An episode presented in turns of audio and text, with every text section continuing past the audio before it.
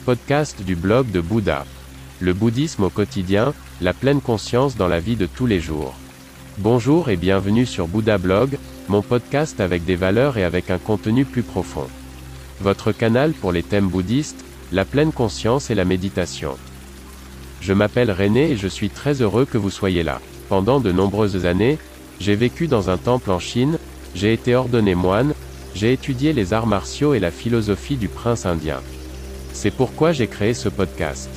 Veuillez visiter mon site web, vous trouverez l'accès en bas de la description de ce podcast. Bonne écoute. Jouer le jeu. C'est bon. Il est souvent juste et approprié de jouer le jeu, de s'adapter. Dites-nous ce que vous savez, s'il vous plaît. Une explosion d'essence, jurez solennellement de protéger et de défendre l'être. Ne sommes-nous pas tous des héros, mais ce n'est pas le moment de jouer.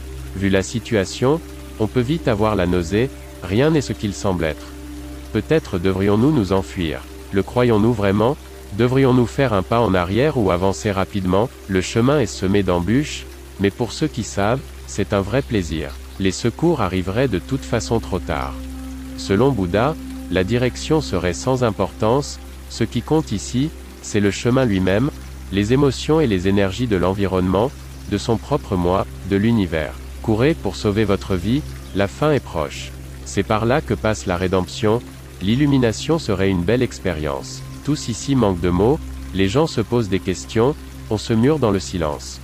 Tout est prêt, cela pourrait être plus agité, violence et excès, préjugés et prescriptions. Comme le grand maître a vu la question, cela peut nous servir d'exemple. S'unir, quelles que soient nos convictions, que pourrions-nous faire Nous y arriverons aussi.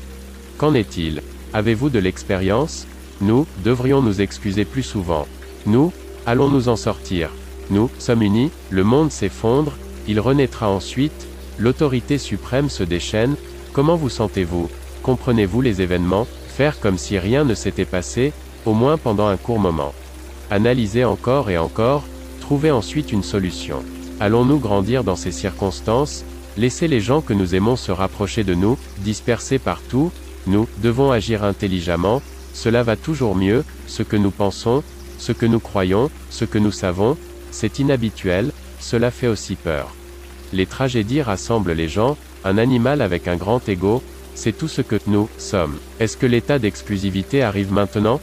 C'est la folie, mais il n'y a pas de clarté, la bonne démarche est en nous, instinct ou intuition, autodestructrice, aujourd'hui nous avons d'autres tâches qu'hier encore, les sections se raccourcissent.